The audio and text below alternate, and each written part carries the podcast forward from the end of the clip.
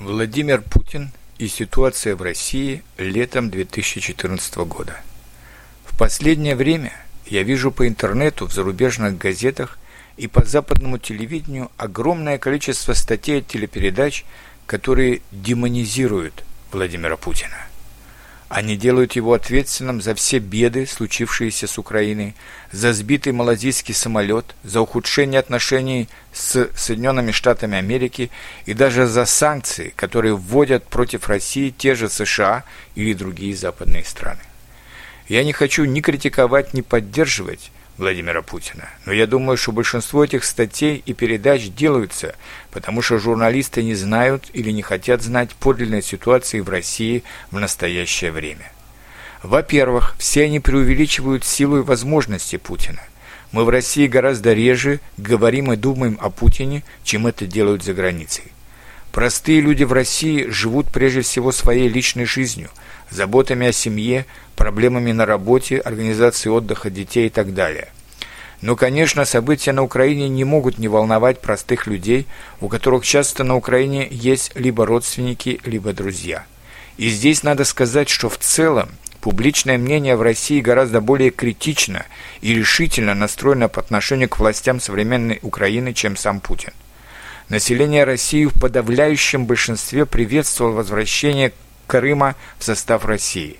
Оно поддержало и желание Донецкой и Луганской областей выйти из состава Украины и образовать новую страну Новороссию. И здесь уже эта часть населения оказалась значительно левее Путина, который был рад ограничиться только Крымом. Конечно, это не все население России. Если сделать срез общественного мнения даже по той тысяче человек, которую я лично знаю, то получится следующее. Первое – очень небольшая группа считает, что нам вообще надо забыть об Украине, что нам не нужен был и Крым, потому что это означает огромные деньги на его поддержку, это многолетняя конфронтация с Украиной и санкции западных стран.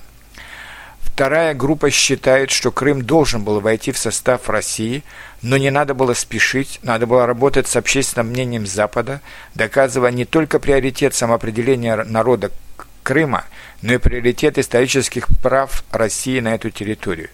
Если вы спрашиваете о моем мнении, то я бы согласился с этой группой людей.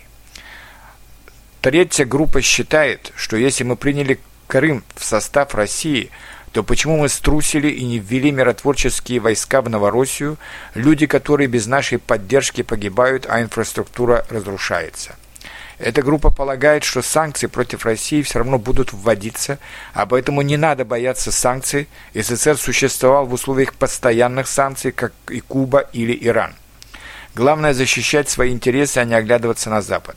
И Америка поступает всегда так, она защищает свои интересы, невзирая на общественное мнение. Четвертая группа людей считает, что нам не надо вводить свои войска в Восточную Украину, но надо было признать их право на самоопределение и оказать им необходимую военную помощь как оружием, так и военными советниками на законных основаниях, как это делал и делает Запад в борьбе против Каддафи в Ливии или против Асада в Сирии. Вероятно, эта группа сейчас самая многочисленная. Пятая группа считает, что признавать эти республики не стоит, потому что не все население на этих территориях желает выйти из состава Украины, но все равно им надо помогать как в военном плане секретно, так и в гуманитарном плане открыто.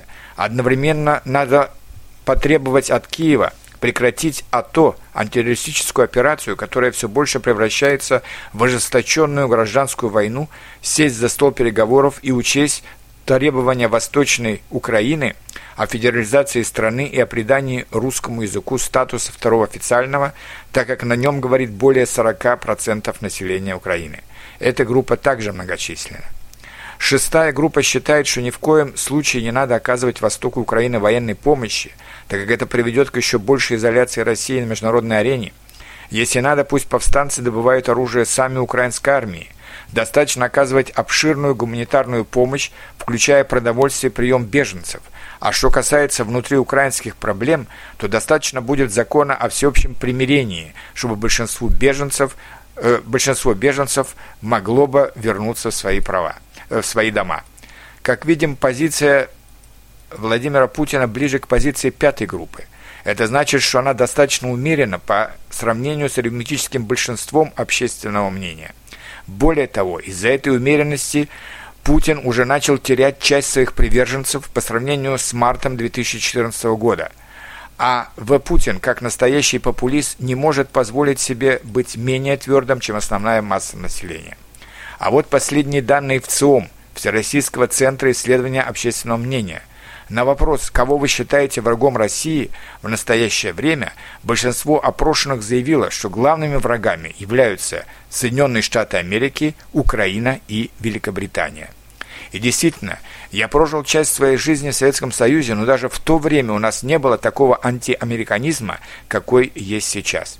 И поэтому расчеты на действенность санкций против России смешны – да, они могут вызвать стагнацию отдельных сфер производства. Они уже вызывают страх участия среднего класса, но они же вызвали совсем неожиданный эффект – единения большинства населения вокруг Владимира Путина.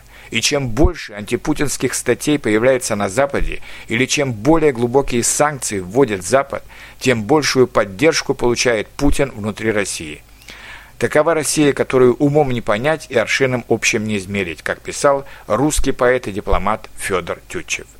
Более того, если в такой сложной обстановке вдруг что-то произойдет с Путиным, то на его место придут не либералы Медведев или Шувалов, а гораздо более неприятные для Запада фигуры, такие, например, как Дмитрий Рогозин или Сергей Иванов. И тогда точно уже не видать Киеву Донбасса в своем составе опять.